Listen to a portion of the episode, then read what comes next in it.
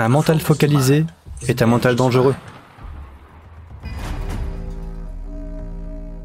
Si vous êtes capable de donner du pouvoir à la pensée, soudain son pouvoir est grand. Ils peuvent vous rendre malade rien qu'en vous regardant. On a des méthodes simples. C'est une possibilité formidable.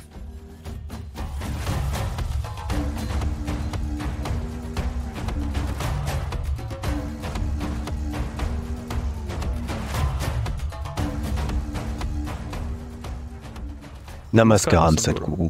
On dit que le mauvais œil peut rendre malchanceux, causer du tort. Qu'est-ce que le mauvais œil et y a-t-il des méthodes pour s'en protéger? Donc, de telles choses existent-elles? Oui. Les gens peuvent influencer les choses. Là, tout de suite, si je prends juste cette eau et la regarde pendant une minute, on peut prouver aujourd'hui que la structure moléculaire de l'eau va changer. Donc maintenant, si je regarde cela, pourquoi la structure moléculaire de l'eau à l'intérieur ne changerait-elle pas? Elle va changer. Elle peut changer de manière positive, elle peut changer de manière négative, les deux sont possibles. Un mental focalisé est un mental dangereux.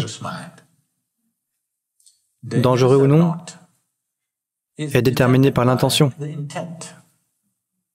Si vous êtes capable de donner du pouvoir à la pensée, alors la pensée devient très puissante. Un mental en colère, un mental lubrique, un mental très aimant, tout ça, ce sont des états d'esprit puissants. La raison, ce n'est pas la colère ou l'amour, simplement parce qu'ils sont devenus focalisés. Si quelque chose devient focalisé, soudain le pouvoir de cette chose est grand. Maintenant, si vous faites ça, ça ne blessera personne, vous savez. Vous la mettez comme ça, ça va blesser quelqu'un, n'est-ce pas? Parce que ça devient focalisé. La même force, mais elle est focalisée, soudain, ça a un impact plus grand. Donc, on peut devenir focalisé par pure conscience, ou avec une sadhana, ou à travers la colère. Quand vous êtes vraiment en colère contre quelqu'un, votre mental est focalisé, voyez-le. En amour, il peut vagabonder, mais dans la colère et la haine, le mental devient focalisé. Du fait de cette focalisation, il peut influencer. Donc, les gens qui sont dans des états extrêmes de colère, de haine, de cupidité, quand ils se concentrent vraiment sur quelque chose, il peut arriver des choses à l'autre personne. Je dis que ça peut arriver, pas que ça va arriver. Ça dépend aussi à quel point vous êtes vulnérable. Si vous êtes organisé de telle sorte que les influences extérieures ne déterminent pas ce qui a lieu en vous, peu importe qui vous regarde, vous pouvez être affranchi de ça. Si vous êtes vulnérable, parce que vous êtes constamment influencé par tout ce qui vous entoure, si vous êtes dans ce genre d'état, il est possible que certaines personnes puissent vous influencer. Elles peuvent vous rendre malade, rien qu'en vous regardant. C'est tout à fait possible. Il y a des gens qui peuvent provoquer la mort, rien qu'en regardant quelqu'un. Si vous pouvez provoquer de l'extase chez quelqu'un, rien qu'en le regardant, vous pouvez provoquer de l'extrême souffrance si vous le voulez. Vous savez ? C'est juste un autre interrupteur, c'est tout. C'est comme votre robinet. Si vous tournez dans ce sens, c'est de l'eau chaude, eau froide.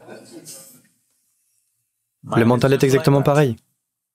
Il peut être utilisé de nombreuses manières positives et phénoménales. C'est une immense possibilité. Mais les gens choisissent de l'utiliser d'autres manières.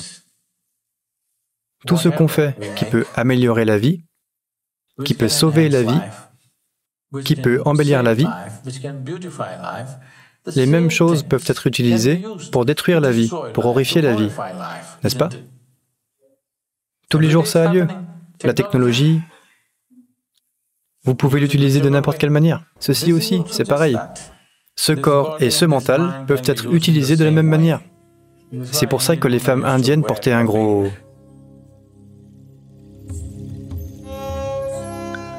Et c'était censé être fait avec certains ingrédients. Elles utilisaient du curcuma et du citron vert pour ne pas être affectées.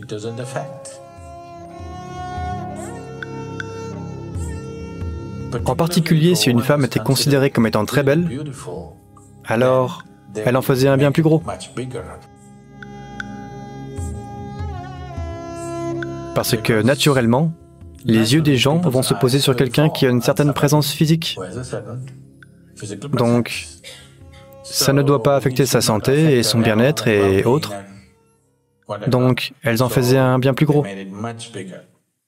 Donc, si vous considérez que vous êtes belle, vous devez avoir un gros... Si vous en avez un tout petit, je comprends.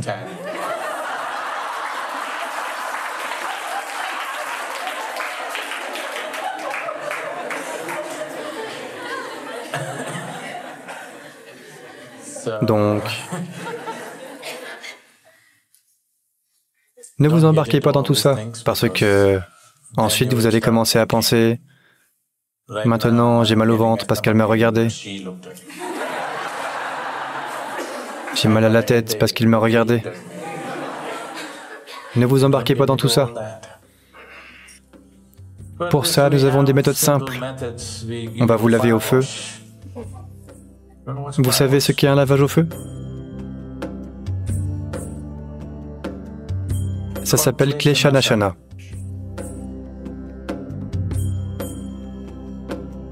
C'est un acte qui va retirer les impuretés qui se sont accumulées autour de vous.